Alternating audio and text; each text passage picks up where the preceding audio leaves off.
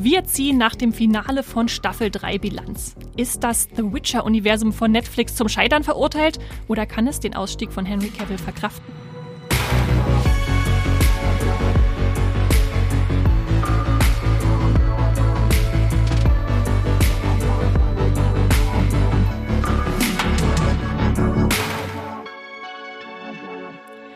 Hallo und herzlich willkommen im Streamgestöber. Wir sind der Moviepilot Podcast und wir beschäftigen uns mit allem, was im Streaming gerade so los ist. Und da ist jetzt ganz frisch die dritte Staffel von The Witcher zu Ende gegangen und ich glaube, wir haben Redebedarf und um das etwas spannender zu gestalten, habe ich mir den größten The Witcher-Fan von Moviepilot und den größten The Witcher-Fan von Filmstarts eingeladen und werde sie aufeinander loslassen und mal gucken, was passiert.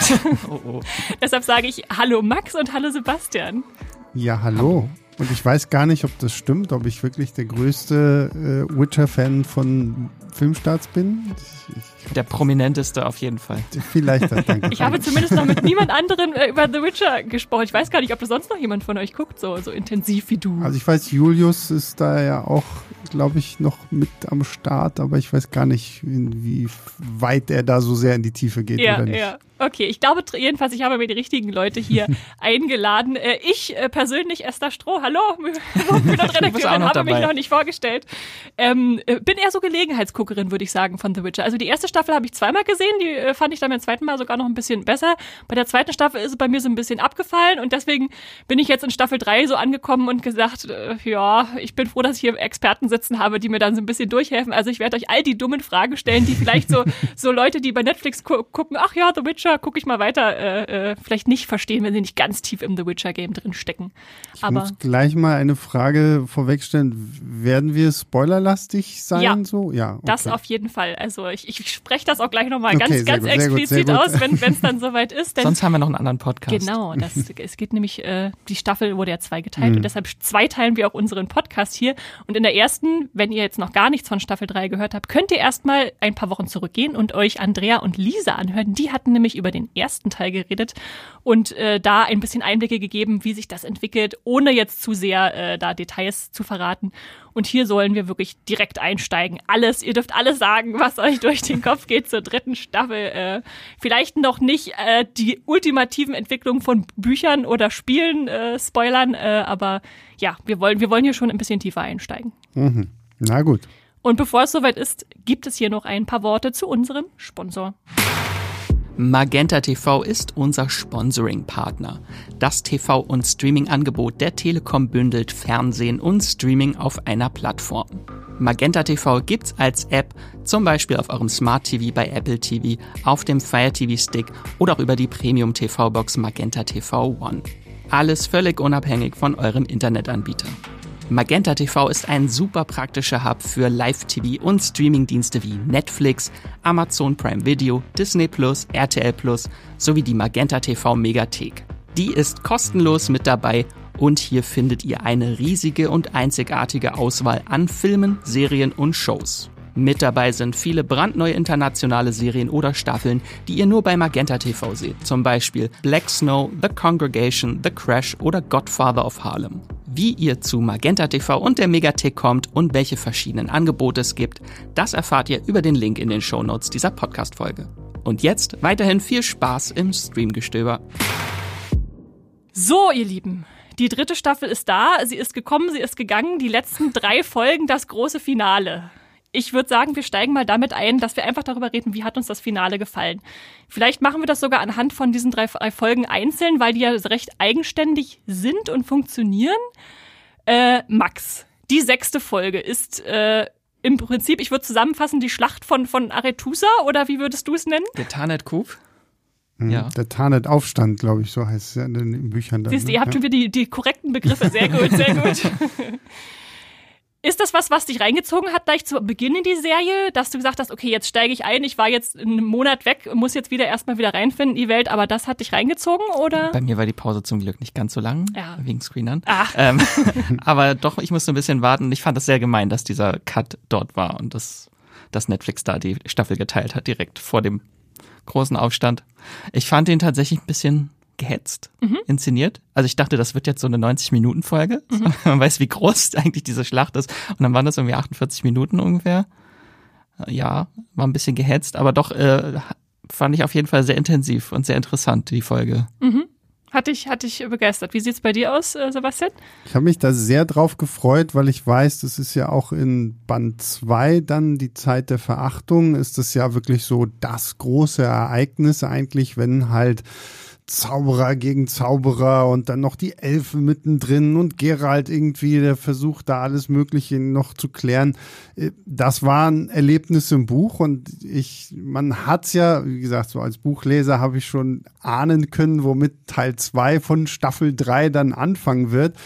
Ich muss mich da äh, auf Max Seite stellen. So, ich fand's auch leider ein bisschen zu Ich fand es sehr, sehr cool inszeniert und halt auch wie wenn dann hier diese Dimiterium-Pfeile da, die dann ja halt ja auch durch, durch diese Magie äh, Bannwände da durchfliegen können und so, wie das alles eingesetzt wurde und so die einzelnen Choreografien. Ich finde, das hat The Witcher ja allgemein immer toll gemacht. So egal wie man zur Serie steht, aber ich fand so die ganzen Actionsequenzen sind schon immer ziemlich beeindruckend einfach inszeniert gewesen und so fand ich auch den Tarnet-Aufstand ziemlich cool.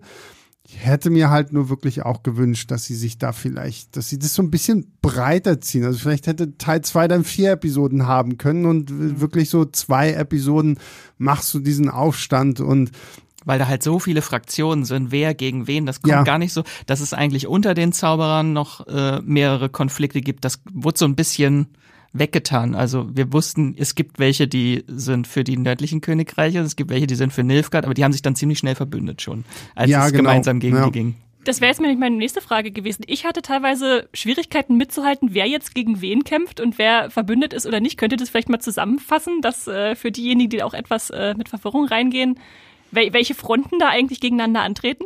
Naja, also du hast ja die Zauberer unter Wilgefort, die ja eigentlich für äh, Nilfgaard arbeiten. Gleichzeitig hast du ja dann noch Kahir und die, die Elfen zusammen mit Francesca und ihrem ihrem Mann, glaube ich. Mhm, Fehler Wandre. Genau, der, die, die der ja platzt. quasi auch noch, genau, der Platz, ähm, die ja dann auch noch eigentlich im Auftrag von Nilfgaard irgendwie arbeiten. Dann hast du ja aber mit Dijkstra die, die Truppen aus Redanien, wo ja hier Visimir, der König, dann ja auch eigentlich noch irgendwie da sein eigenes Süppchen kochen will. Und dann hast du eine furchtbar tragisch traurige Thesea, die erkennen muss, dass ihr geliebter Wilgefort sie doch die ganze Zeit nur an der Nase herumgeführt hat und dann rastet sie ja in einer sehr, sehr tollen Szene da einfach komplett aus und beschwört Blitze und was weiß ich nicht alles. Und, und dann wird aus Thesea die graue, Thesea die weiße. Genau.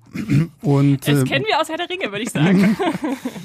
Ja, gut, ich meine, hier, André Sapkowski hat ja sich überall gerne viel bedient. So, ich finde, das merkst du gerade, wenn du so die Kurzgeschichten auch liest. So. Und ich meine, man hat es ja in der Serie auch immer so ein bisschen gemerkt, so schön und das Biest und sowas, alles ist ja immer so mit da. Also, das kann er nicht leugnen, aber das ist hier ja, finde ich, auch ganz cool gemacht. Und ja, mit einem Gewusel hat man dann halt noch irgendwie Gerald, Jennifer und äh, Siri rumlaufen. Ja, ja. Ja, danke für die Zusammenfassung. Das war tatsächlich nochmal hilfreich für mich.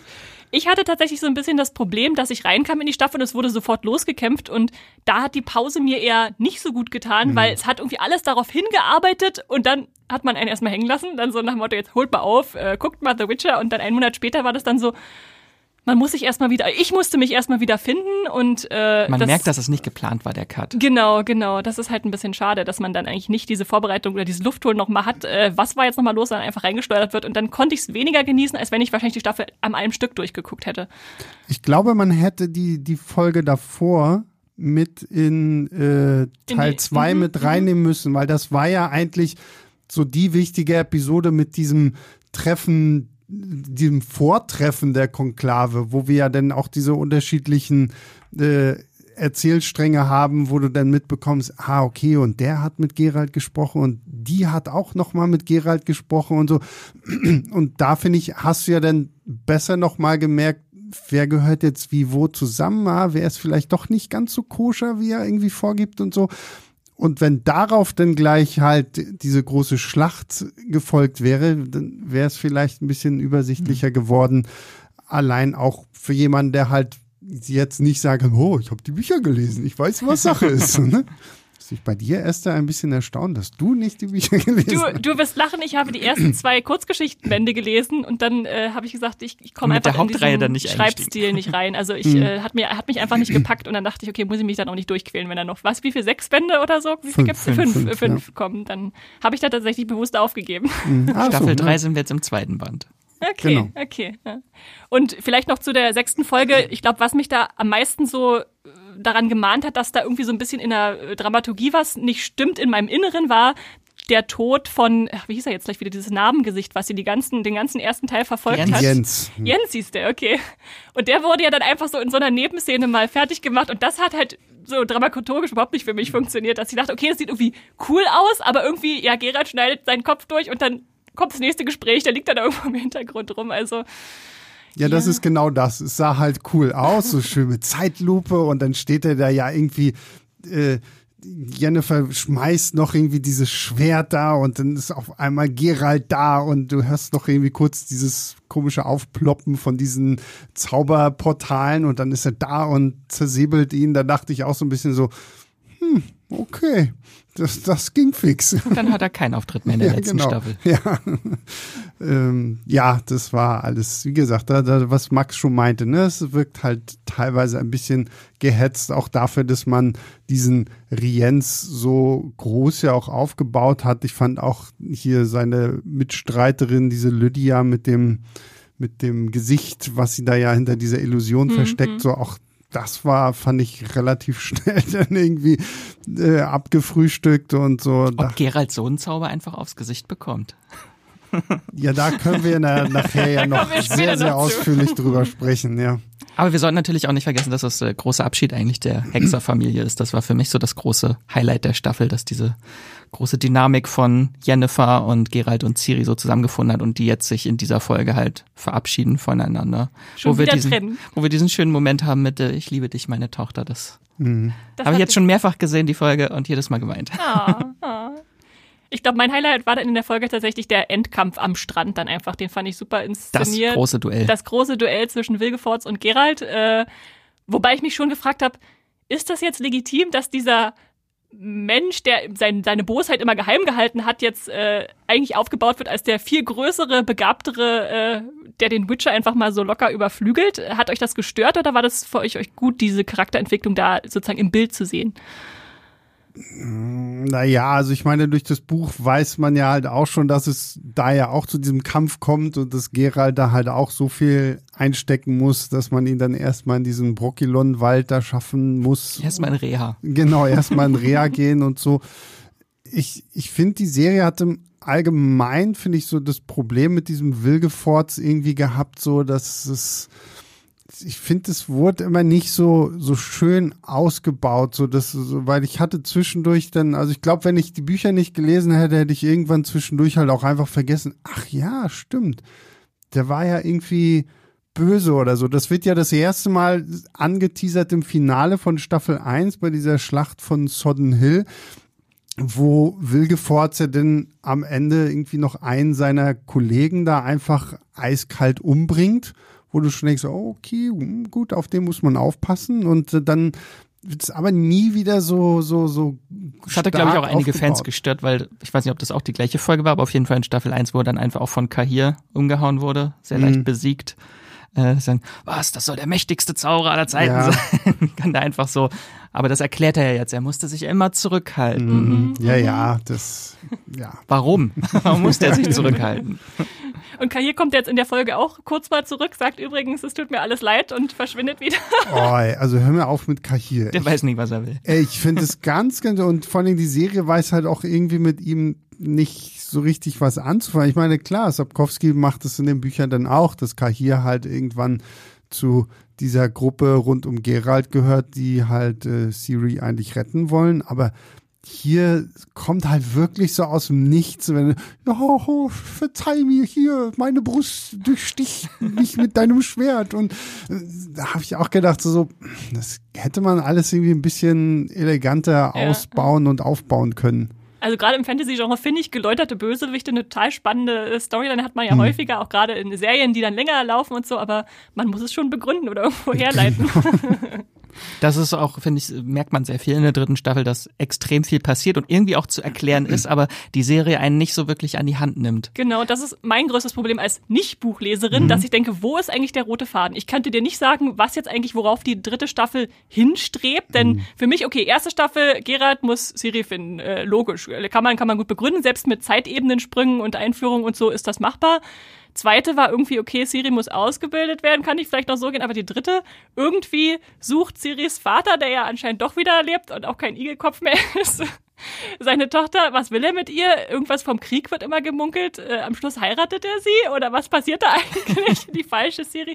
Also ich, also und dann noch die fehlenden Karten und alles, dass ich kann mich weder in der Welt orientieren noch in der Erzählung und das macht es halt wirklich schwer, dann an der Erzählung dran zu bleiben, selbst wenn viele Figurenentwicklungen eigentlich spannend sein könnten. Mhm. Das ist glaube ich auch ein Problem einfach von der Vorlage, dass die nicht so von den Büchern so geteilt ist, dass du sagen kannst, dieses Buch ist jetzt der Abschnitt, das ist der Abschnitt, sondern das läuft halt so in einem durch, hm. die Geschichte. Deswegen ist das so schwierig. Also hier kann man natürlich jetzt sagen, dass es einfach in der dritten Staffel geht es darum, dass diese ganzen Konflikte auf dem Kontinent äh, sich jetzt halt auf Aretusa wirklich äh, aufeinander kollidieren und jetzt ein Krieg dadurch ausbricht wieder. Mhm. Okay, okay. Der jetzt ja. das ganze Machtgefüge ja. verändert. Ja, das, was, was äh, Max zu den Büchern sagt, ist halt wirklich richtig so. Ne? Du merkst halt, es ist halt eigentlich eine große zusammenhängende Story, die halt aber um, um der Veröffentlichungswillen halt in fünf Bände dann irgendwie aufgeteilt wird, damit das irgendwie hier besser funktioniert. Und das ist, finde ich, aber auch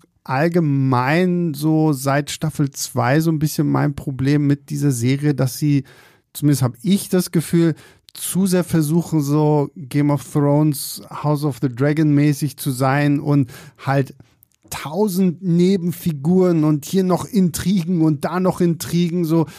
Also selbst ich als jemand, der sowohl The Witcher 3 auf der Playstation gezockt hat, als auch ich die Bücher gelesen habe, musste irgendwann beim Gucken wirklich immer, ah, okay, wie, wie war's? Ach, du warst Wesemir. Ah, und du, ah, Gradovit. Ja, okay. Das, weil ich finde, du bekommst gar nicht so richtig so ein Gespür für die Figuren dass du dir halt dann auch irgendwo die ganzen Namen einprägen kannst und dann ist es auch irgendwie Philippa, Francesca, so das, das sind dann auch irgendwie immer so da tue ich mich irgendwie dann doch auch beim Gucken immer sehr schwer mit und denke mir so, ihr verkompliziert eine eigentlich relativ leicht einfache Story extrem, um sie halt dann noch mehr auszubauen und sowas alles. Äh, das fand ich immer ein bisschen anstrengend. Obwohl sie ja eher im Vergleich zu den Büchern noch vereinfachter ist, weil da ist es ja noch komplexer, es sind noch mhm. mehr Figuren, noch mehr Orte, die erwähnt werden, die wir nie sehen und ja, ja. Aber ich bin da auch voll bei Sebastian, dass ich denke, okay, die drei, nee, vier Hauptfiguren, wenn man Rittersporn noch mitzählt, die, die kann ich, äh, ja, kann ich ja sagen, wer es ist und was sie wollen und so. Aber der Rest, der läuft so vorbei und kriegt halt nicht die Tiefe, die man zum Beispiel mhm. in Game of Thrones hat. Selbst wenn dann eine, eine Nebenfigur mal nur eine Folge auftritt, äh, schaffen sie das nicht, das herzustellen. Also das ist ein bisschen schade. Naja.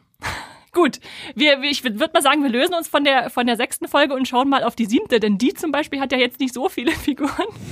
Beziehungsweise da passiert doch einfach nicht so viel. Ich würde sie zusammenfassen als Siri läuft durch die Wüste und Geralt liegt krank im Wald rum. Das ist perfekt zusammengefasst. Und es sieht fantastisch aus. Es sieht fantastisch aus. Max, erzähl doch mal, was hat dir an der Folge gefallen? Das Einhorn. Die Wüste hat mir gefallen. Bestes Set in, ganz, in der ganzen Serie ist eine echte Wüste. Äh, haben sie in äh, Marokko gedreht, die Folge. Ah, okay. Ähm, ich fand die super. Ich bin sehr schockiert, dass es die schlecht bewertete äh, Folge der ganzen Serie bei MDB ist. Mhm. Weil großer Kritikpunkt, Gerald kommt nicht vor in der Folge. Doch, am Anfang und am Ja, natürlich. Aber äh, das sind dann die Menschen, die sich vorher beschweren, äh, dass die Serie nicht nah genug an den Büchern ist. Und jetzt beschweren sie sich, dass äh, Gerald nicht dabei ist, wenn es um die Wüste geht. Naja haben die nicht die Vorlage gelesen. Da kommt das nämlich auch vor. Das ist ein großer Teil von dem Buch. Ähm, das muss ja auch ohne Vorlage funktionieren. Das ist ja das, äh, der große Kritikpunkt wahrscheinlich dann an der Serie. Ja. Nee, das fand, ich fand die super, die Folge. Also für mich war das mit einer der besten, weil ich auch Siri halt, hat äh, Freya Ellen super gespielt in der Folge auch. Ähm, und ich finde, die haben das sehr gut gelöst, weil im Buch ist das halt alles ein komplett innerer Konflikt. Das ist, sie redet ja die ganze Zeit in sich selbst, mit ihr, in, in ihrem Kopf, mit sich selbst. Mhm. Wie das dann hier irgendwie nach außen transportiert wurde mit verschiedenen Stimmen, dass da Kalante nochmal wieder kommt oder die mysteriöse Falka Ja, erklär mir das. Also ich habe erkannt, ihre Mutter war wieder da, Pavenna, ihre Großmutter war wieder da äh, und dann diese mysteriöse Falka. Kannte man die vorher schon? Ist das jetzt eine eingeführte Figur, die später noch wichtig wird, wahrscheinlich? Naja, Falka ist ja eigentlich so eine Figur aus der großen Mythologie rund um dieses ganze Witcher-Verse oder so. Also sie taucht als richtige Figur nie in den Büchern oder so auf, weil das ist halt eine Geschichte, die 400 Jahre, also die liegt sehr, sehr weit in der Vergangenheit und ich glaube, sie war mal die, auch die, die, die Tochter des Königs von Redanien, der mhm. sie dann aber abgestoßen hat, als er sich eine neue Frau geholt hat und dann halt eine neue Familie aufgebaut hat. Und sie löst dann den Falker-Aufstand aus, der sich dann aber, der so extrem eskaliert, dass da halt wirklich ein riesengroßer Krieg draus wird und dadurch entstehen dann so diese ganzen Legenden rund um Falka, das, weil sie halt extrem brutal auch vorgeht und sie teasert es ja in der Folge auch so an, dass sie halt als verrückt bezeichnet wurde und dass sie ihre Familie umgebracht hat. Ähm, und dass das spielt jetzt hier halt so ein bisschen mit rein. Und ich glaube, der Punkt, warum sie sie jetzt hier so ein bisschen mit reinbringen, das fand ich zum einen, fand ich das auch spannend, dass sie so diese unterschiedlichen Figuren mit reinnehmen. Aber zum Schluss, wenn Siri sich halt selbst Falker nennt, dann muss ja irgendwie so ein bisschen die. Warum? Äh, warum ist das jetzt so, ne? Weil wenn, wenn du das jetzt alles nicht hättest und sie, sie sagt am Ende einfach, einfach nenn mich Falker, ja. so, dann denkst du so, ja, okay, ist auf jeden Fall ein interessanter Name, aber wo, wieso, warum, ne, das. Äh Finde find ich nachvollziehbar. Ich hatte allerdings das umgekehrte Problem, dass ich dann dachte, okay, ist sie jetzt irgendwie besessen aus der Wüste zurückgekommen und diese Falker steckt in ihr drin, weil sie sich Falker nennt, aber gut, dass du das dann aufklärst, da war ich mir nicht ganz sicher. Das ist quasi ein Machtgeist der so mit ihrer Blutslinie verbunden ist und sie quasi sieht, was aus ihr werden könnte, weil die Falke ist ja im Prinzip wird als Bösewichtin abgestempelt mhm. und für Ciri geht es halt darum auch, ist sie überhaupt eine Heldin oder ist sie vielleicht eher eine Bösewichtin, die, mhm. in, die sie, in welche Richtung sie sich gerade entwickelt und deswegen entsagt sie auch dann ihrer Magie, weil sie Angst hat davor, was aus ihr werden könnte. Okay, okay. Ja, aber ich meine auch so dieser Punkt, dass sie diese Falka jetzt ja tatsächlich doch wichtiger für, für die Serienhandlung machen, ist ja schon auch interessant, weil ich meine, sie ist ja dann auch diejenige, die Siri dieses Verständnis gibt, so, naja, hier, du kannst ja auch deine Macht aus dem Feuer ziehen, so, ne? Sei ein Feuer, ja. sei, sei ein Feuerbändiger. Und ähm, dass, dass das dann halt irgendwie da immer noch so ein bisschen mit ihr äh, zusammen in, im Einklang ist, so, das, das finde ich ganz spannend. Und ich, wenn, wenn sich halt dann so in Staffel 4 vielleicht das auch so ein bisschen mehr so aufbaut, dass sie halt wirklich, vielleicht besessen irgendwo das falsche Wort, aber dass diese Falka, die echte, dann immer so ihr wieder erscheint und so, dass sie da so diesen inneren Konflikt halt über diese zwei jungen Frauen dann irgendwie austragen, die irgendwo die gleiche Geschichte erlebt haben, würde ich das zumindest ganz spannend finden. Wenn das denn überhaupt Falke ist. Ich glaube, das ist einfach so das Böse, was in dieser Macht, die sie hat, schlummert, irgendwie so personifiziert ist, mhm. weil es ist ganz interessant. Die Schauspielerin, die hier die Falke gespielt hat, die war auch die Stimme von diesem mysteriösen Licht in der, Pre in der Prequel-Serie Blood Origin, die da den Zauberer verführt ah, okay. hat in einer anderen Welt der Teufel personifiziert. Genau, genau, das Böse. ja, insofern fand ich eigentlich die siebte Folge als Ansatz gar nicht schlecht, dass man sagt, man konzentriert sich jetzt ganz auf diese eine Figur und ihre Entwicklung und was sie gerade durchmacht. Äh, aber mir war es tatsächlich dann zu viel Voice-Over in der Wüste. Also ich dachte, okay, jetzt diese Heldenreise, die sie durchmacht, man kann auch einfach mal die Stille zeigen, wie sie vielleicht leidet und über eine Düne läuft. Und das war dann immer so, musste immer untermalt werden. Man, mhm. die Serie konnte da nicht dieses Atemholen bringen, was ich vielleicht gedacht hätte. Musste da noch ein Einhorn mit reinschmeißen, wovon ich nicht ganz weiß, was das da gemacht hat. Außer, dass es schön vor Wüstensand aussah. Das ist aber wichtig. Das gibt's im Buch auch. Da muss das Einhorn drin sein.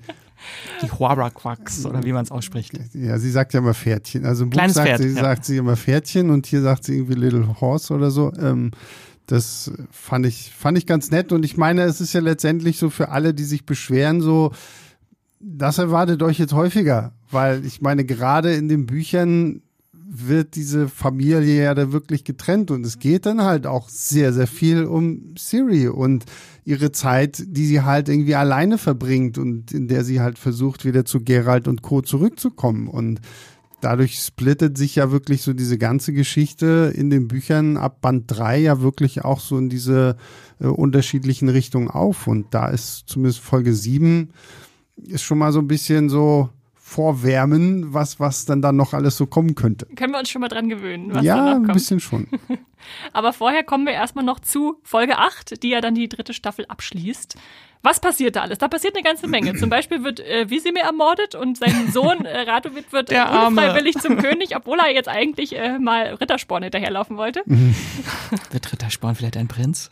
Uh, das wäre natürlich was. Dann gibt's wieder diverse Rückkehrer, wie den Elfen Darat immer wieder vorbeikommt und irgendwelche äh, Entschuldigungen ausrichten lässt, äh, wo ich auch dachte, okay, äh, kleine Erinnerung, den gibt's auch noch. Und äh, ja, vielleicht erzählst du mal, Max, was passiert am Schluss äh, Wichtiges, was man mitnehmen sollte jetzt? So viel. Also generell haben wir die ganzen, es ist wie ein langer Epilog, was alles, äh, die Auswirkungen von dem Tarnet-Aufstand, wie sich da jetzt alles äh, verändert. Wir haben einen Krieg, den wir nicht wirklich sehen. Wir sehen ihn nur, in dem überall Kriegsflüchtlinge mal zu sehen sind, ähm, dass das ganze Land jetzt in Krieg gestürzt ist. Und es ist so der Beginn einer neuen Ära innerhalb der Gesamthandlung. Also nach diesem Tarnet-Aufstand ist alles anders. Und wie Sebastian eben schon gesagt hat, ab jetzt splittet sich so die ganze Geschichte in drei Teile. Ähm, genau. Also schon so ein bisschen Vorbereitung auf Staffel 4. Deswegen ist es jetzt nicht so ein Höhepunkt, auf, das, auf den die äh, Staffel zuläuft. Den hatten wir ja eigentlich schon dann zwei Folgen davor. In der Schlacht, ja. Genau, ja. das ist eher so ein Übergang. Ähm, aber es gab sehr viele emotionale Highlights auf jeden Fall in der Folge. Ich finde, da haben sich nochmal alle irgendwie die Seele aus dem Leib gespielt. Selbst Fringilla, die immer einfach nur da war, irgendwie als Figur, die fand ich richtig stark noch in dieser Szene mit Francesca. Ähm, dann haben wir Jennifers Abschied von Gerald, die ihn nochmal besucht, was sie in den Büchern nicht konnte, weil in den Büchern ist sie äh, nach dem Aufstand eine Steinfigur Oh, die irgendwann mal aufgetaut wird. ähm, das fand ich auch schon fast ein bisschen meta, als sie dann zu ihm sagt, sag mir, dass wir uns nochmal wiedersehen, ich brauche dich. Das, ja, sie braucht ihn. Wir brauchen ihn auch. brauchen Der ihn. kommt nicht. Kommt leider nicht wieder. Ähm, genau, dann haben wir halt diese ganze Brokilon-Sache, dass äh, Gerald dort jetzt äh, erfährt von Rittersporn, dass Ciri angeblich äh, in Nilfgaard ist oder dorthin verschleppt wurde und mit ihrem Vater verheiratet werden soll, was Gerald natürlich nicht weiß, dass es ihr Vater ist. Ähm, und er dann jetzt den Power-Modus an antreibt äh, und sich heilen lässt und dann gemeinsam mit Rittersporn und Milva, einer Bogenschützerin, die wir jetzt noch kennenlernen, gespielt von Menga Zhang, die wir aus Shang-Chi kennen, die Schwester von Shang-Chi. Ähm, und mit denen zieht er jetzt dann los in Richtung Nilfgaard. ist also eine große Aufbruchsfolge im Prinzip, die uns ein bisschen den, den Weg weisen soll. Genau, für Jennifer haben wir ja auch so einen Aufbruch. Sie gründet die Loge der Zauberin, ähm, was in den Büchern auch ein bisschen anders ist. Ähm, und äh, ist quasi, die haben sich das ja so schön jetzt aufgeteilt, Mama und Papa Hexer, äh, dass er soll das Kind finden und sie sorgt dafür, dass sie, wenn sie gefunden wird, wieder in eine sichere Welt zurückkehren kann. Also sie will jetzt, äh, muss quasi den Ruf der Magie eigentlich wiederherstellen, der ja völlig hinüber ist jetzt. Also kein Königreich wird mehr Zauberer einstellen nach dem Tarnet-Coup. Ähm, und möchte Wilgefortz finden und töten. Was interessant ist, dass Gerald das nicht möchte, dass er sich nicht rächen möchte an Wilgefortz, aber okay. Ähm, genau, und für Ciri kommt natürlich auch ein großes neues Kapitel jetzt ins Spiel mit der Rattenbande. Die Rattenbande. Auch ein großes Action-Highlight in der Folge. Da saß ich auch da und dachte, okay, jetzt habe ich Lust auf das angekündigte Spin-off, was da noch kommen soll, aber da reden wir vielleicht später noch ein Wenn bisschen kurz drüber. vor Ende nochmal sechs neue Hauptfiguren jetzt Ja, reingeschmissen ja. werden. Aber vielleicht könnt ihr mir nochmal erklären, weil das habe ich in meinem Kopf noch nicht ganz klar gekriegt. Also, wieso will Siris Vater seine Tochter heiraten? Weiß er, dass das eine Tochter sein sollte? Er weiß, er weiß, dass Ciri seine Tochter ist. Das nimmt dann aber ein bisschen, glaube ich, was aus dem Buch jetzt vorweg. Okay, also er okay. weiß schon um diese ähm, ganze Sage um ihre Kräfte und ihr älteren Blut, was sie hat, was er eigentlich dazu nutzen will, um seine Macht. Okay. Naja, und am Ende, ich meine, die Serie stellt es ja halt auch wirklich so ein bisschen dar. Ich meine, sie ist ja Cyrilla von Sintra. Und das ist ja eine wichtige, ist, letztendlich ist es halt, wäre es halt auch einfach eine sehr, sehr wichtige politische Hochzeit, so wie wir da so ein bisschen Genau. bei diesem ganzen Game of Thrones Thema, was äh, dem Kaiser M hier natürlich nochmal sehr viel Macht einfach geben würde, wenn er jetzt halt sagen kann, okay, also das Königreich Sintra habe ich jetzt durch diese Hochzeit für mich auch schon mal legitim übernommen. So, weil vorher hattest du, okay, wir sind da halt einmarschiert und das war's. Wenn du jetzt dann aber diese Hochzeit hast da mit äh, Siri, dann, dann ist es natürlich, hat es eine ganz, ganz andere Grundlage. Deswegen ist es für ihn halt so von enormer Bedeutung. Mhm. Ich fand aber ein bisschen schade, dass dieser extrem perfide ähm, Inzest-Twist da nicht so rausgekommen ist oder noch nicht enthüllt wurde, dass er eigentlich ja seine Tochter schwängern will, weil eine Prophezeiung sagt, dass ihr Kind äh, die Welt vernichten oder verändern könnte. Okay. Und er einfach sagt, äh, wenn er dieses Kind zeugt, dann kann er auch beeinflussen. Ja gut, aber das passiert. ist ja, glaube ich, auch, weil in den Büchern sind die nicht, äh, sind ja nicht verwandt, ne? Oder habe hab ich da irgendwas verpennt? Das ist auch seine Tochter. Ja? Das habe ich gar nicht mehr so auf dem Schirm gehabt. Das ist auch erst in einem späteren Buch, wo Gerald dann erstmals auf ihn trifft und ah, dann ja, doch, merkt, stimmt. ach, ja, du bist ja, doch der stimmt. Igel. Ja, ja, stimmt, okay, gut, gut, das klärt schon mal die, meine erste Frage. Meine zweite Frage dazu, wissen wir, wie aus Duni Emir geworden ist? Also es wurde halt in Staffel 2 so als großer Cliffhanger ja aufgebaut. Übrigens, da gibt's diesen Mann, der Siri sucht und äh, den kennt ihr wahrscheinlich als den ihren Igelvater. Aber wissen wir, wie er von Punkt A zu Punkt B gekommen ist oder ist es was, was die Serie noch aufdecken wird, hoffentlich? Na, das haben sie ja jetzt erstmal offen gelassen. Ne? Und ich denke mal, ich glaube aber auch nicht, dass sie das irgendwann nochmal groß erklären werden. Ich kann mich jetzt auch gar nicht äh, bei den Büchern dran erinnern, ob das da irgendwie groß Das wurde, glaube ich, erklärt, ja. ja. Das, aber okay. ist jetzt auch schon. Dass er dann diesen Usurpator da gestürzt hat und sich dann Nilfgaard, äh, Nilfgaard zurückgeholt hat. Mhm. Und okay. dabei ja die Mutter zurückgelassen hatte von Ciri. Okay. Als er abgehauen ist. Okay. Also so ein ganz das schlimmer ein Finger. naja.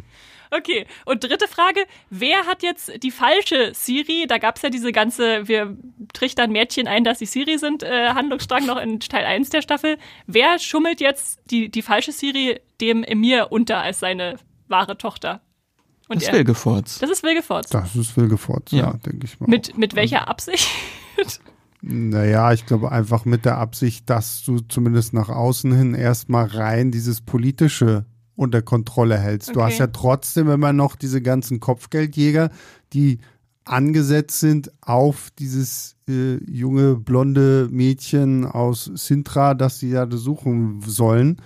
Ähm, einfach weil sie halt alle wissen, ja, okay, gut, die, die wir jetzt hier vorstellen, ist halt nicht die richtige, die hat halt keinerlei magische Macht, aber zumindest, wenn wir sagen, das ist halt Siri, dann hat sie halt eine politische Macht mhm. und deswegen nutzt man das halt aus. Und ich meine, äh, ja, das.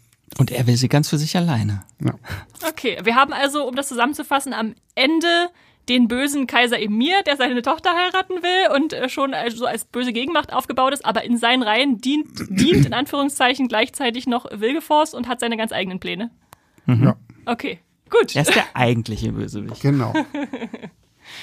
Äh, ja, dann äh, haben wir das, glaube ich, äh, ganz gut zu Ende gebracht, die Staffel 3, dass wir jetzt, äh, ich da zumindest jetzt durchsehe. Ihr habt da wahrscheinlich vorher schon äh, durchgesehen.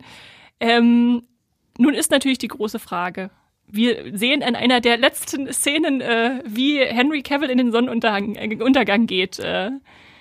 Das ist der Abschied, der uns alle erwartet hat. Wir wissen alle, dass Henry Cavill jetzt aussteigt aus The Witcher und neu besetzt wird mit Liam Hemsworth.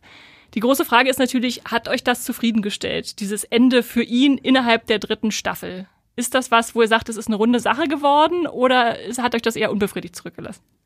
Mich hat es sehr befriedigt, aber ich weiß, Sebastian hat es nicht. Ich, also ich war total enttäuscht, aber ich glaube, das liegt halt auch einfach wieder daran, dass ich schon im Vorfeld ja dann in, in allen möglichen Videos überlegt habe, okay, wie könnte man das jetzt clever irgendwie einbauen, dass man jetzt sagt, uh, jetzt haben wir in Staffel 4 halt irgendwie einen Hexer Geralt, der ganz, ganz anders aussieht. Und ähm, ich finde hier auch so die Art und Weise, wie sie es inszenieren, so dann gibt's ja diesen nilfgaardischen Kontrollposten da, so das heißt, dann kriegt Henry Cavill nochmal so eine glorreiche, geile Actionsequenz, wo er nochmal wieder zeigen kann, was er mit Schwert und Axt irgendwie anrichten kann, bevor er dann sagt so, okay, und jetzt gehen wir los so. Und äh, das war dann irgendwie so aus. Ich glaube, ich habe halt meine Erwartung selber so, so hoch gepusht, aber mittlerweile bin ich dann halt auch so an dem Punkt, so, wo ich mir denke, okay, also ich glaube auch alles, wie sie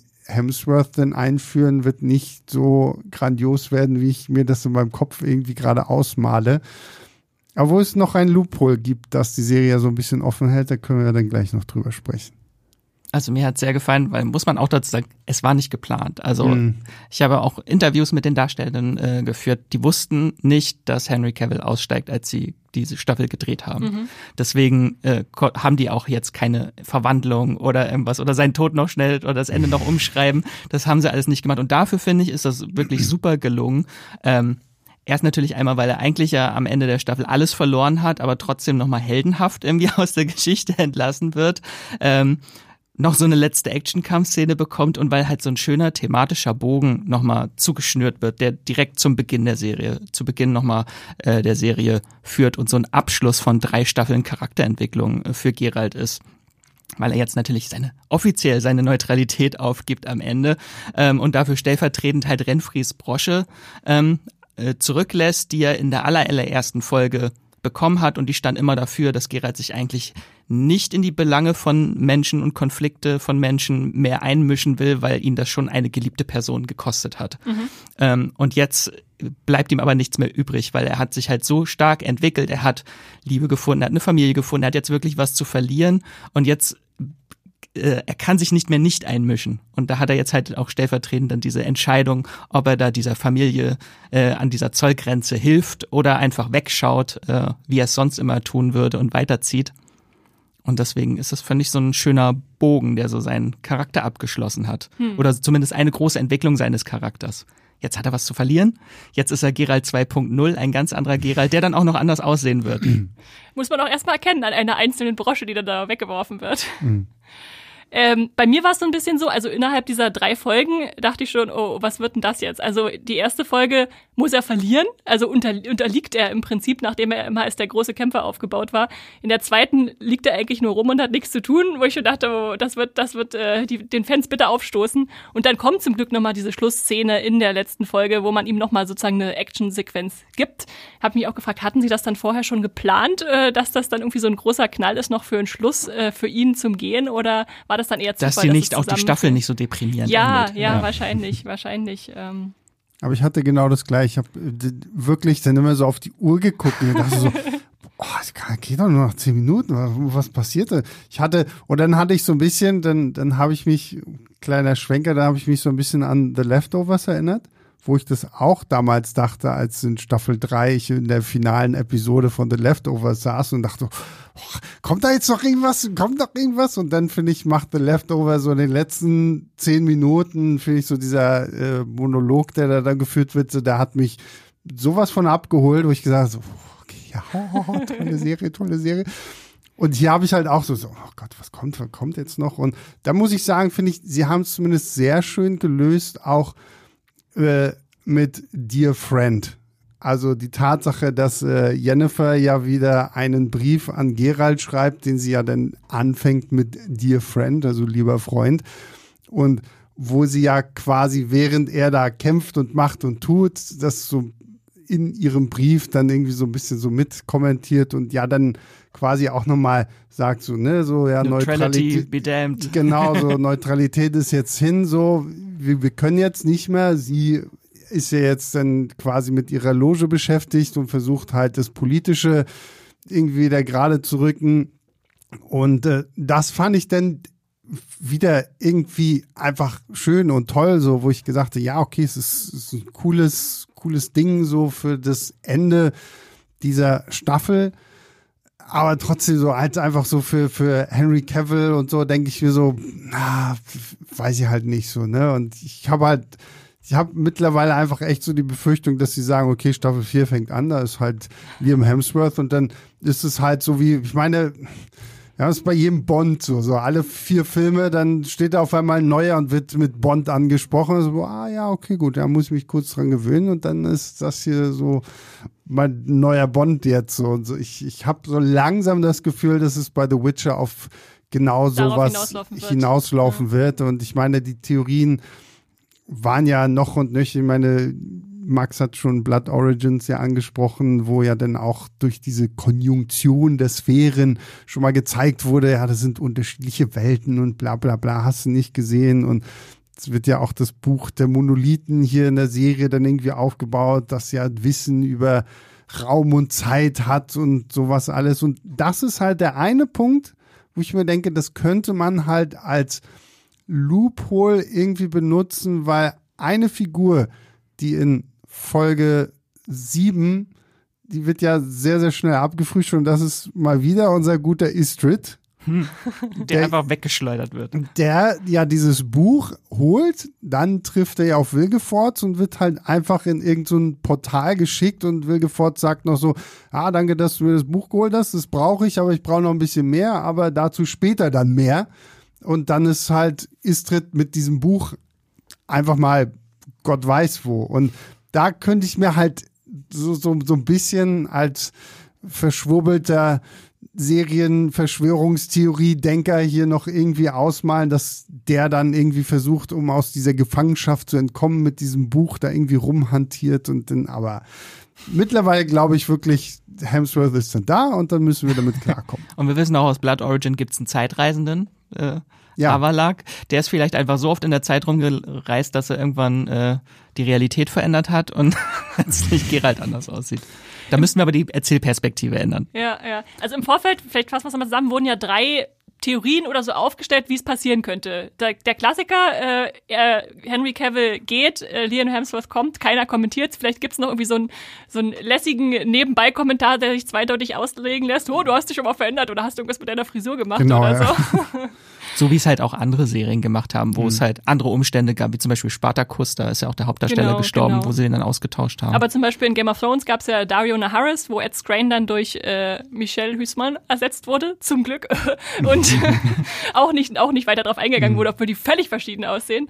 Ähm, Okay, das ist also was, was uns noch erwarten könnte, weil wir ja jetzt am Ende der Sta dritten Staffel wissen, wir haben noch keinen Liam Hemsworth gesehen, es wurde nichts angedeutet. Ja. Da hätten sie ja noch Nachdrehs oder so machen können. Hatte, ich glaube, da hatte ich so ein bisschen darauf gehofft, dass vielleicht irgendwie noch ein Nachdreh im Geheimen stattfindet, mhm. wo sie dann schon mal ja. Liam Hemsworth vielleicht neben dem Spiegel oder so zeigen. Aber halt keine Nachdrehs mit Henry Cavill. Das, ja. das war, glaube ich, dann das Problem. Okay, ja, das ist das, äh, genau. Und man braucht natürlich für so eine Übergabe, so eine Staffelstabübergabe natürlich die Bereitwilligkeit von beiden Darstellern. Das mhm. macht es dann ja, natürlich schwierig, genau. Die zweite Überlegung war ja ganz am Anfang, dass äh, der neue Witcher gar nicht Geralt ist, sondern ein anderer Witcher. Aber ich glaube, das wurde inzwischen äh, völlig aufgegeben und entkräftet. Also man weiß inzwischen, dass Liam mhm. Hemsworth mhm. Geralt spielen wird.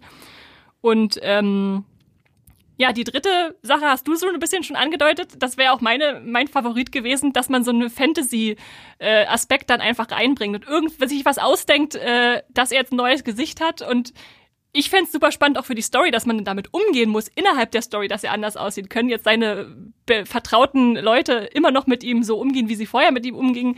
Also da, da könnte man so viel draus machen, aber wird wahrscheinlich nicht passieren, oder was denkt das ihr? Das zumindest ist, was der Produzent verspricht, dass es eine Fantasy-Lösung geben wird, die das, also es soll erklärt werden. Okay. Und, und da hat mich tatsächlich Julius aus der Filmstadtsredaktion ja auch noch auf einen äh, lustigen Gedanken gebracht. Ähm, und zwar ist ja in Band 5, also dem letzten Band. Keine Spoiler, ich bin erst bei Band 4. ja gut, aber ja, okay, gut. Doch, das doch, ist, alles gut. Na, ist, ist nur ganz kurz, ist, also da gibt's ja auch, da wird ja diese Thematik vom Zeitreisen auch irgendwie aufgegriffen und ein, ein Teil dieser Geschichte dreht sich um die Zauberin Nimue und eine Schülerin von ihr, die halt anhand von Traumdeutung oder irgendwie so ein bisschen auch so verschwurbelter Kram versuchen, die Legende von Gerald irgendwie zu fassen.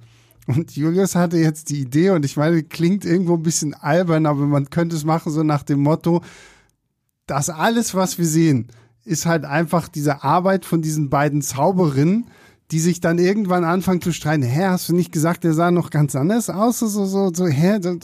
Also ist das gleiche, was wir in Blood Origin gemacht haben, was ja auch alles nur eine Erzählung ist von dieser einen Mu zeitreisenden Musikerin. Genau, genau, dass man es halt, dass man halt das irgendwie so ein bisschen nimmt, um halt einfach irgendwie zu sagen, so, ja, naja, du hast das falsch in Erinnerung, wie der aussieht und das sieht eigentlich in Wirklichkeit so aus, aber ja, also ich hätte es halt auch irgendwie witzig, witziger gefunden, wenn man da irgendwie sagt, okay, es ist irgendwas Multiverse. Ich meine, Multiverse macht gerade jeder, also warum nicht auch Witcher?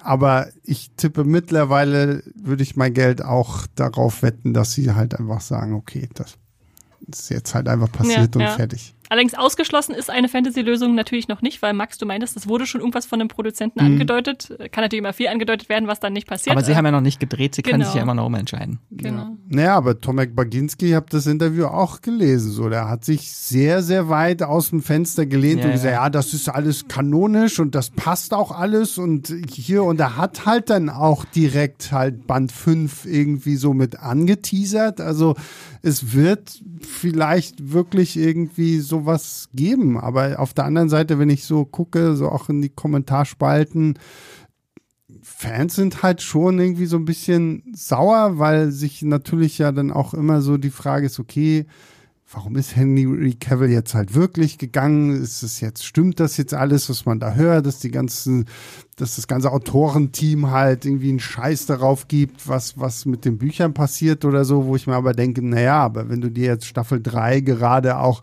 explizit anschaust, das ist schon ziemlich getreu dem, klar, hier und da sind, fallen ein paar Sachen weg und oder werden ein paar Sachen anders. Ist jetzt nicht so, dass man sich die dritte Staffel anguckt und dann am Ende denkt, ja, also da, das hat nichts mehr mit dem Buch zu tun, Ja. ne? Ja.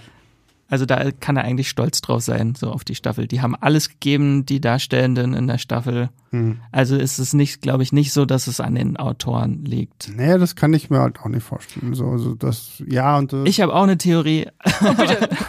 ich, ich denke, dass es tatsächlich auch um Producer Credit ging. Also er hat so viel für diese Serie getan und in Interviews sagt er auch immer, wie viel er für die Serie ta ti- äh, tut äh, und inhaltlich.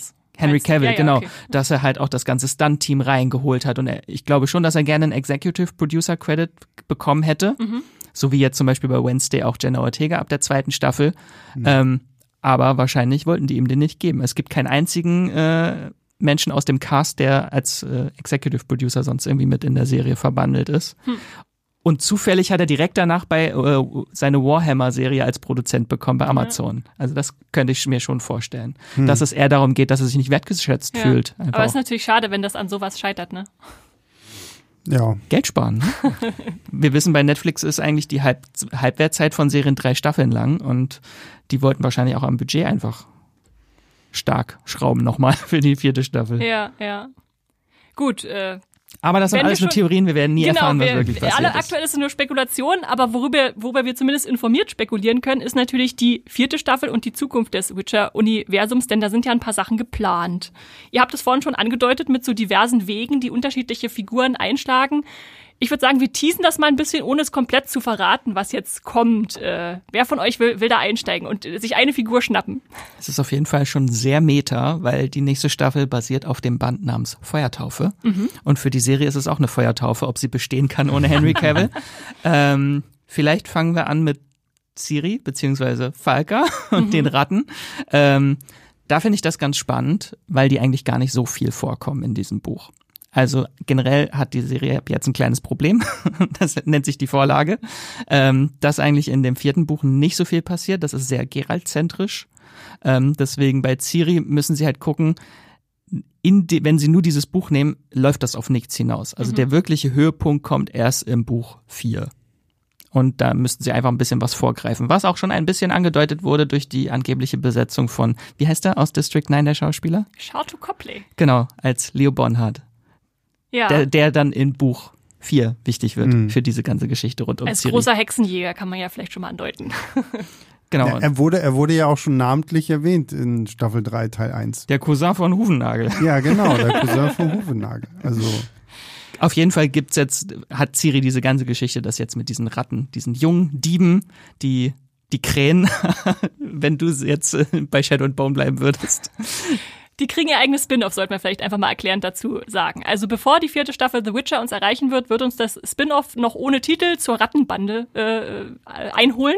Genau, was auch schon abgedreht ist. Aber wir wissen noch nicht, ob das jetzt eine Serie ist oder ein Film. Ah, okay. Also, und vor allem weiß man, ist das jetzt, hat Siri da auch schon was mit zu tun oder ist das so eine Art Prequel zu den Ratten? wie ich glaube, das wird ein Prequel, weil einfach jetzt sechs Charaktere komplett vorstellen. Das mhm. würde so viel Raum einnehmen in der vierten Staffel, dass sie das ausgliedern. Mhm, dass sie sagen, ja. wenn ihr wissen wollt, wer die sind, guckt einfach das naja. Prequel, äh, weil sonst müsste die äh, vierte Staffel extrem viel damit verbringen. Was sind jetzt die einzelnen Hintergrundgeschichten mhm. von jedem dieser sechs Mitglieder? Jeder von denen hat nochmal eine tragische Backstory, wie die alle zusammengefunden haben. Das kann ich mir vorstellen, dass das alles in diesem Prequel passiert. Und das kann man da wahrscheinlich auch gut auslagern, denn vielleicht einfach zur Erklärung, es ist eine Diebesbande und die wird einen Heist durchziehen in dieser Geschichte, ob es nun Film oder Serie wird. Genau. Und das macht's, also ich muss sagen, mich interessieren die Leute total. Ich habe sie jetzt zum ersten Mal gesehen in der letzten Folge der dritten Staffel und dachte, ich will wissen, wer die sind. Ich will wissen, was, was die, was die zu dem gemacht hat und was sie vorhaben. Einfach mal so eine wirklich eine, eine Story in The Witcher, die sich nicht ständig auf den Witcher selbst stützen muss, sondern vielleicht auch eigenständig funktioniert. Werden wir sehen. Und Ciri dadurch jetzt so ein bisschen böse wird, weil die ja natürlich rauben, morden und feiern. Das ist so, mhm. Party hard ist deren Motto.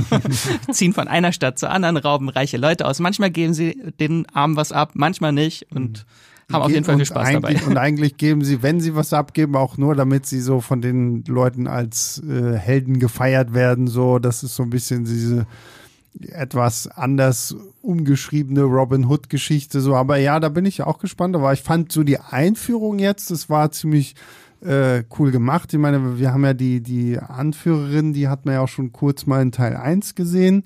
Äh, und äh, das, die, das könnte auf jeden Fall spannend sein. Ich frage mich halt wirklich, wie das mit dem Spin-off denn so funktionieren wird, weil so Blood Origins war jetzt ja auch nichts, wo, womit man groß prahlen gehen sollte. Und ähm, ich hoffe, dass sie es hier dann einfach irgendwie ein bisschen äh, schlüssiger machen.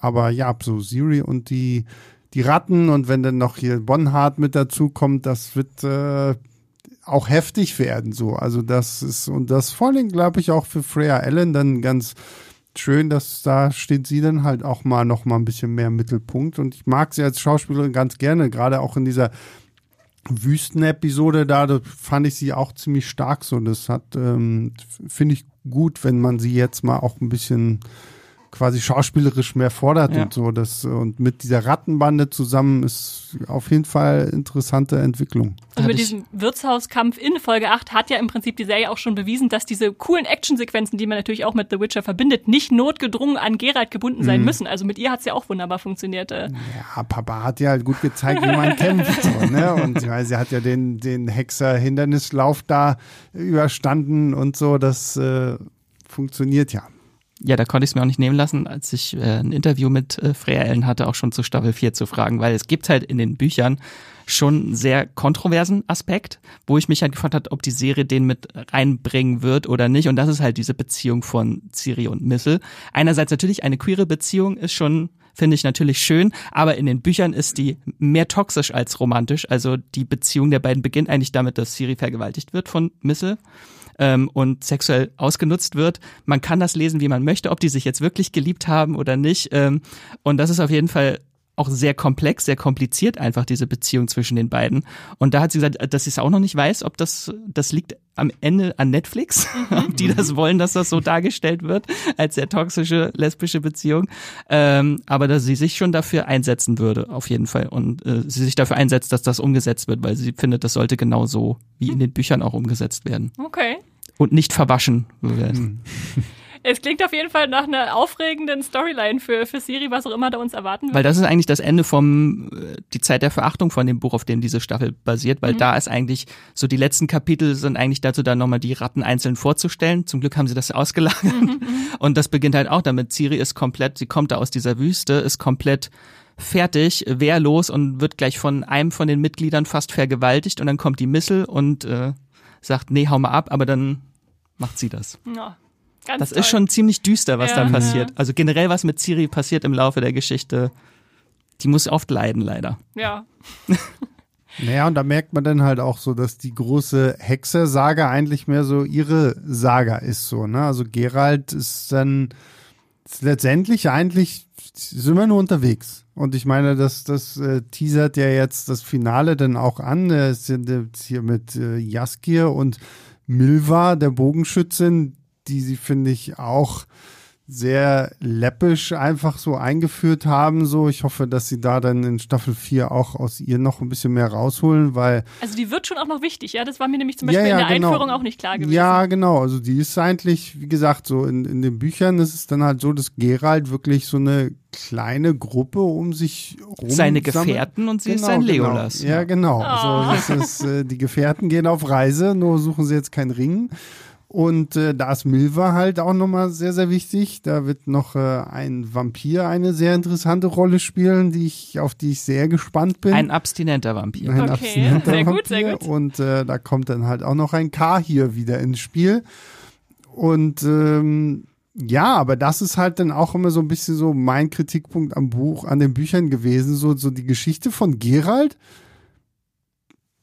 ist dann so ein bisschen so, wo du Es denkst, fühlt sich so, jetzt, man hat was erfunden, damit er was zu tun hat. Oder? naja, nee, aber der rennt halt einfach durch die Gegend die ganze Zeit so. Und da dachte Der Weg nach Nilfgaard ist weit, ne? Ja, ja, aber es passiert dann halt auch irgendwie gefühlt nie wirklich so sonderlich viel aufregendes Zeug, so dass du denkst, okay, um halt jetzt äh, den Weg dahin zu finanzieren, gibt's noch hier so ein Sidequest, weil da gibt's wieder irgendwie Monster oder sowas so. Das ist dann und äh, nebenher kriegst du dann halt irgendwie mit, dass dieser zweite Nilfgaardische Krieg da halt mehr und mehr Leute halt auch beeinflusst und dann gibt es sehr, sehr viele Flüchtlinge, denen sie da begegnen und auch hier und da immer mal wieder auf irgendwelche Patrouillen stoßen und so, aber so was, was Gerald anging, war ich immer so ein bisschen enttäuscht von den Büchern, so, weil da, da haben mich tatsächlich die Kurzgeschichten irgendwo mehr abgeholt, weil die einfach halt ja wirklich mehr Vielfalt, so was die Monster und sowas reingebracht haben. Und äh, da bin ich sehr gespannt.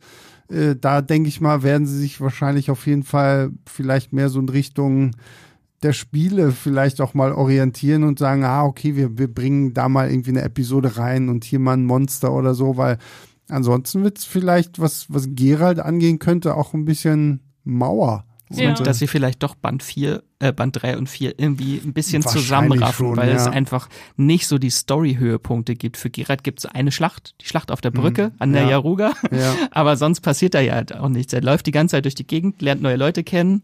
Noch ein Zwerg schließt sich den an kurz, dann der Vampir und kommen irgendwie alle zusammen. Aber da fehlt so ein bisschen ja, so der ja. Antrieb für die Story. Das, Okay. was du schon meintest, Ja, wo du ja. dich halt immer gefragt hast, wo, wo führt Wo es halt das hin, Ja, so, ne? ja. Und, Aber ähm, was ich, was ich jetzt raushöre, zumindest für mich, wo ich noch nicht weiß, was in Staffel 4 passiert, ich als Nicht-Buchleserin, würde ich also raushören, äh, Siri ist bei der Rattenbande, Gerald sucht Gefährten und geht nach Nilfgaard.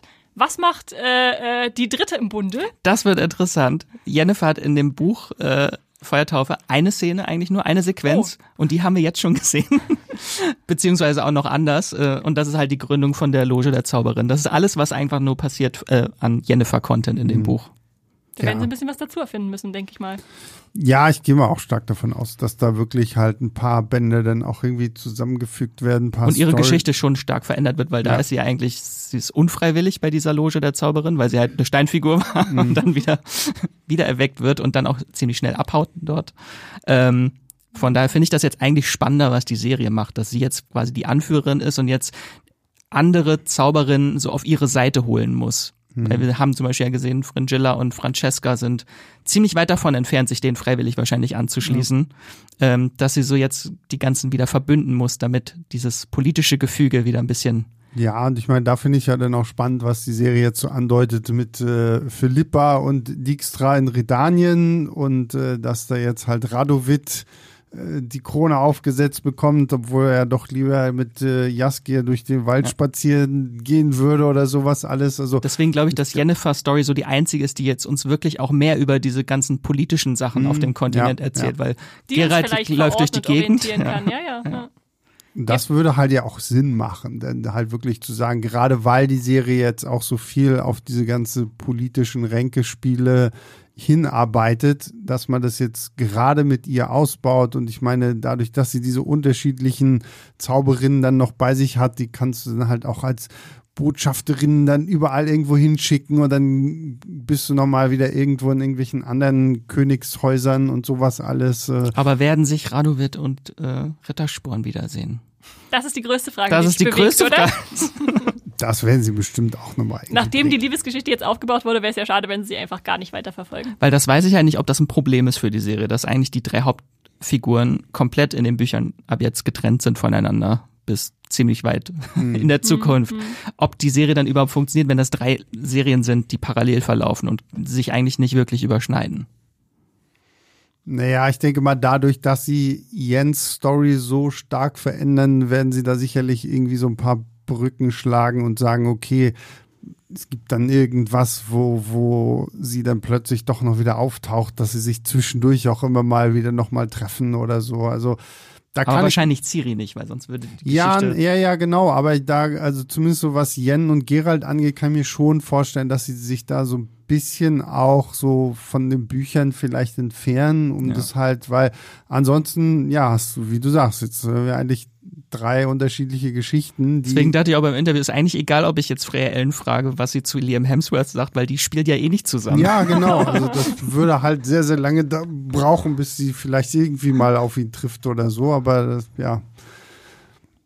Okay, okay. Es, es war, danke für den Ausblick auf Staffel 4. Da hat man zumindest jetzt ein paar Anknüpfungspunkte. So wie bei Herr der Ringe. Da haben sich ja auch die Wege getrennt ja, von den Figuren und, und am Schluss Ende wieder zusammengefunden. Und bei Game of Thrones hat uns ja auch gezeigt, dass es theoretisch funktionieren kann, äh, mit Charakteren mitzufiebern, hm. die sich äh, nach sechs Staffeln erst über den Weg laufen, das erste Mal.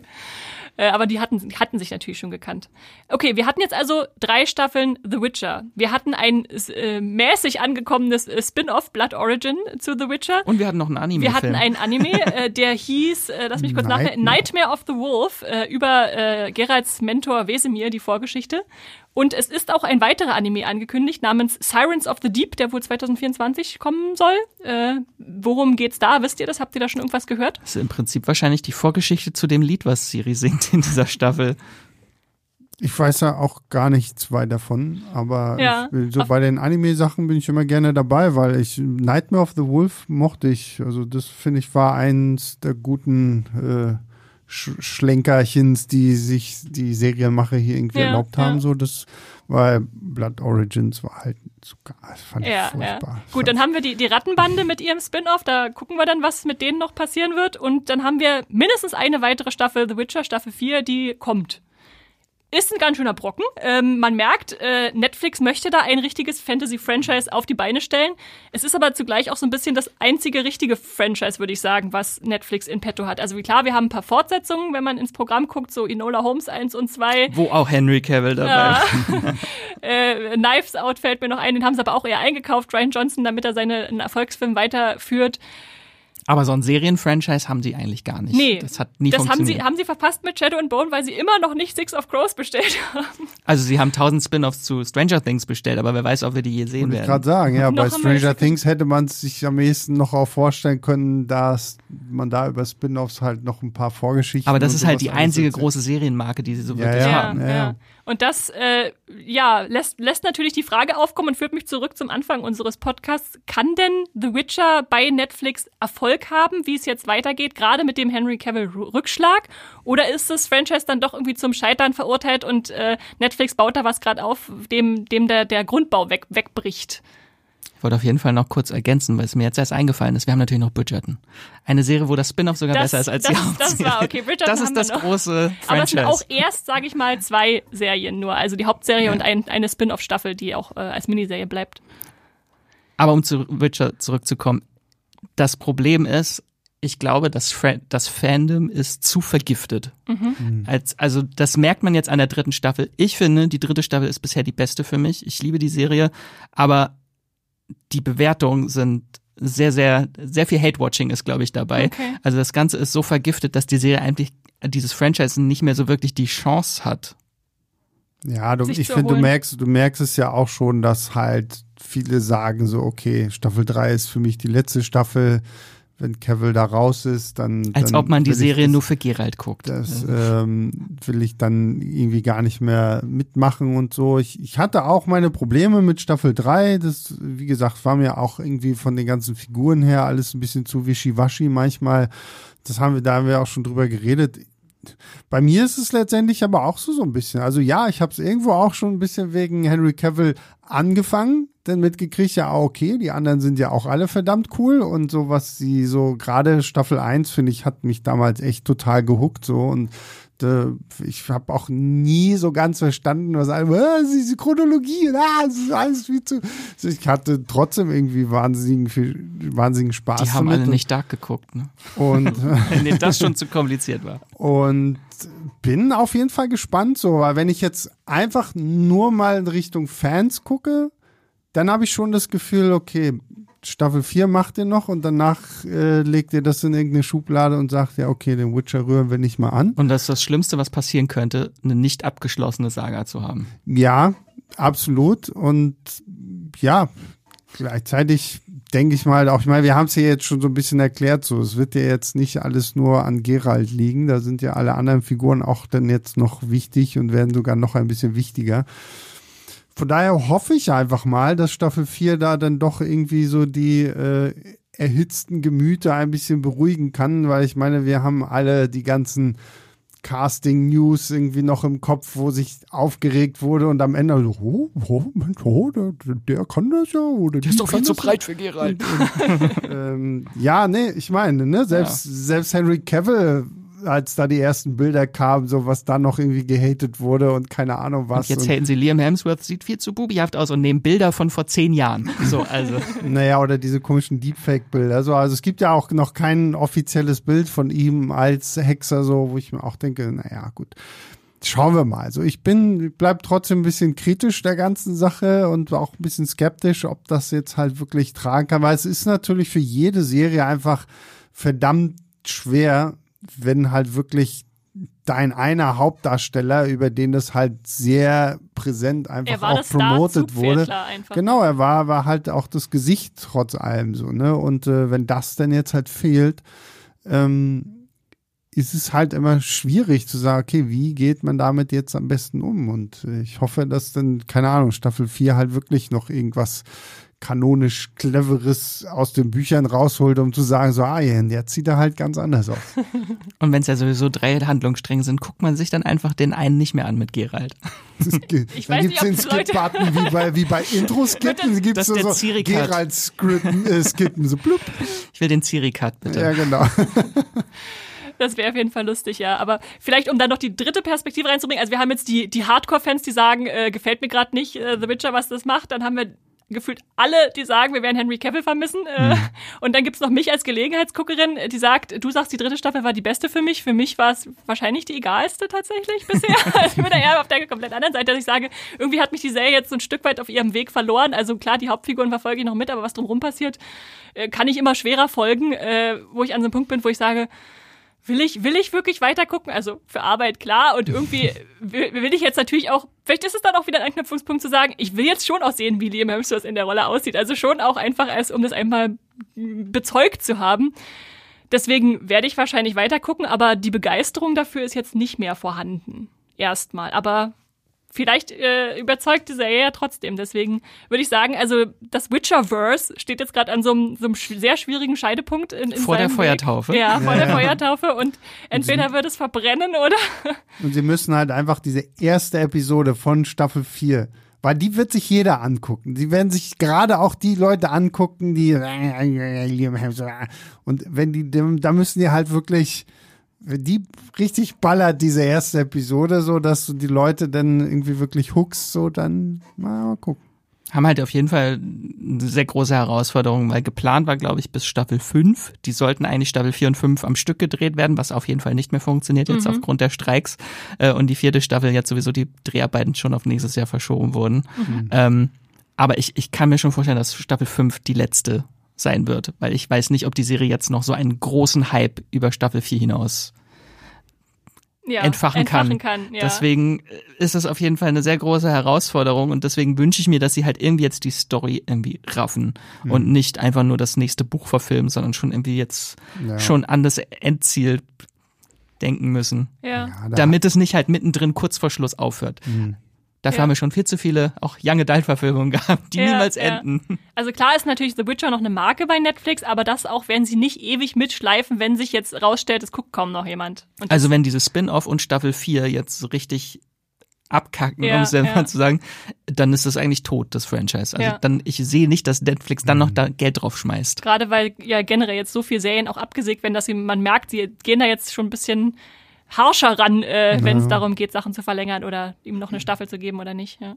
Naja, und wie gesagt, ich glaube, auch dieser Hype ist jetzt wirklich durch dieses, dies- diese ganze schlechte Presse mit diesem Kevin steigt aus, warum steigt er aus und diese Es ist so ein sehr toxisches Narrativ. Ja, genau. Und diese ja. ganzen Theorien, so, ah, die, die mögen das alle nicht und die lachen über Sapkowski, den, den Autoren der Bücher und sowas alles. Und Genau, sitzen in ihr- ihren Autorenraum und verbrennen Bilder von ja, Sapkowski. so, also das, äh, das hat halt auch sehr viel dazu beigetragen, so dass es dann halt wirklich echt schwer wird. Und ich meine auch zu diesem Spin-off mit den Ratten so, oder außer dass dieses Spin-off kommen soll, weiß man ja irgendwie gefühlt auch nichts weiter davon so, ne? Und Doch, Shato Kopplich soll da auch mitspielen. Als, ja, aber das ist so. Dolph Lundgren. Ja, und Dolph Lundgren, Dolph genau, Lundgren, ja, den hatte stimmt, ich das auch noch sehr auf dem skurril. Schirm, so, aber ja, ich bin sehr gespannt. Also ich meine, ich, ich bin da ganz auf Max Seite und würde mir halt auch wünschen, wenn sie es zumindest irgendwie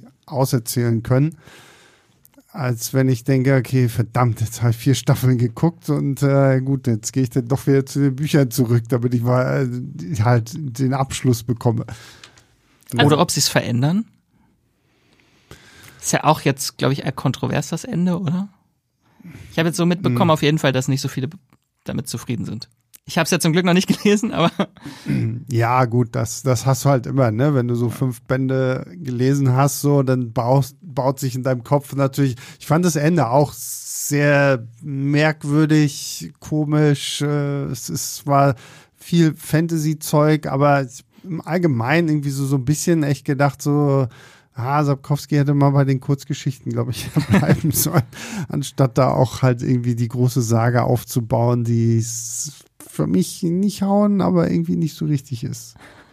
Ich fasse also zusammen, wir erkennen, dass äh, The Witcher gerade ein Problem hat, äh, sind skeptisch, wie es mit der Zukunft aussieht, aber wir haben es noch nicht ganz aufgegeben. Also das Ruder kann noch herumgerissen werden, aber dafür muss eine ganze Menge passieren und deswegen stehen wir jetzt an diesem Punkt, wo wir sagen, dann mach mal Netflix, äh, überzeuge uns. wir nennen die Serie jetzt einfach um in The Witch und es geht nur noch um Jennifer. Und Siri. Und Siri. Aber bitte mit Doppel-V geschrieben, The Witch. The Witch and her daughter. Gut, äh, dann danke auf jeden Fall, dass ihr hier wart, um mit mir über Staffel 3 von The Witcher zu sprechen. Und natürlich haben wir jetzt über eine Serie gesprochen, die zu Ende gegangen ist jetzt. Man kann sie erstmal nicht weiter gucken soweit, aber Oh. deswegen haben wir ja die Leuchtfeuer im Streamgestöber. Wir haben euch jetzt noch ein paar kleine Streaming-Tipps mitgebracht, was uns so gerade noch darüber hinaus bewegt, was wir vielleicht gestreamt, geguckt haben. Und da sage ich einfach mal, Sebastian, was, was guckst du gerade, was möchtest du noch weiterempfehlen an dieser Stelle? Da ich ja immer so ein bisschen sehr hinterherhinke mit allem, was ich so gucke, ähm, ist das natürlich ein bisschen, also ich gucke gerade tatsächlich zwei ältere Serien, die mir aber schon seit langem wärmstens empfohlen wurden. Ich habe jetzt tatsächlich mal angefangen, auch äh, Oppenheimer geschuldet, äh, dass ich jetzt äh, Peaky Blinders gucke mit dem guten äh, Killian Murphy in der Hauptrolle. Und ich habe, weil ich schon, schon lange Bock hatte und ich auch jetzt dann ja irgendwann ähm, die Autorin ja demnächst auch hier die neue Star Wars Serie da schreibt, die Acolyte. Ich habe jetzt mal ähm, Russian Doll oder ich glaube auf Deutsch heißt sie Matroschka Mhm. ähm, geguckt, bin jetzt fast am Ende von Staffel 2. Da lag ja auch Also schon ziemlich das Ende der Serie. ja, ja, da lag ja auch ziemlich viel äh, Zeit zwischen eins und zwei und ich muss tatsächlich sagen, im Augenblick finde ich die zweite Season sogar interessanter und spannender als die erste Season. Ähm, weil die erste war halt wirklich so täglich grüßtes Murmeltier, nur halt ein bisschen verroter, ein bisschen versauter, ein bisschen äh, krasser so. Und, Und mehr Quantenphysik. und ähm, hier jetzt so Staffel 2 finde ich so von, von den ganzen Thematiken, die dann noch so aufgegriffen werden, fand ich, finde ich sie bis jetzt echt äh, auch ganz spannend. Aber Okay, ja, kannst, kannst du also beides empfehlen? Matroschka bei Netflix und sie sind beide bei Netflix. und Peaky Peaky Blinders Blinders ist okay. im Augenblick, also ich glaube, ja, ja, ja, nee, ist auch Netflix. Danke dafür. Max, was hast du uns Ich mitgebracht? muss jetzt erstmal überlegen. Ich gucke so viel, worüber ich noch gar nicht sprechen darf. Ich, ich spreche jetzt einmal über Heartstopper nochmal eine Empfehlung aus. Ja. Habe ich nämlich am Wochenende geguckt, die startet diese Woche. Also die wenn ihr diesen Staffel. Podcast schon direkt am Mittwoch hört, dann startet sie morgen für euch. Genau, dann freut ihr euch schon, wenn ihr nach The Witcher eine perfekte Buchadaption dafür braucht, dann guckt Heartstopper. Ganz toll, die zweite Staffel finde ich super. Ist hauptsächlich auf dem dritten äh, Comic-Buch von denen, die es bisher gibt, von Alice Oseman. Äh, und wieder zuckersüß. Also Dauergrinsen, ständig äh, muss ich heulen. Also eine ganz, ganz tolle Serie fürs Herz. Ich freue mich auch sehr, sehr drauf. Ich habe noch nicht angefangen, aber es juckt mich schon in den Fingern. Also jetzt, wenn, wenn, wenn mal Regen draußen ist und düstere Wolken aufziehen, einfach Hardstopper angucken, dann ist alles besser. Der Sommer bietet sich ja zumindest bei uns hier gerade echt dazu an, mehr zu streamen und zu gucken. Auf jeden Fall. Ich hingegen habe mal einen Streaming-Film mitgebracht, weil ich dachte, wir reden immer so viel über Serien, aber vielleicht wollen Leute auch gar nicht so lange Serien anfangen, wie, wie Peaky Blinders mit wie viel Staffeln? Sechs sind das. glaub ich. Eieiei.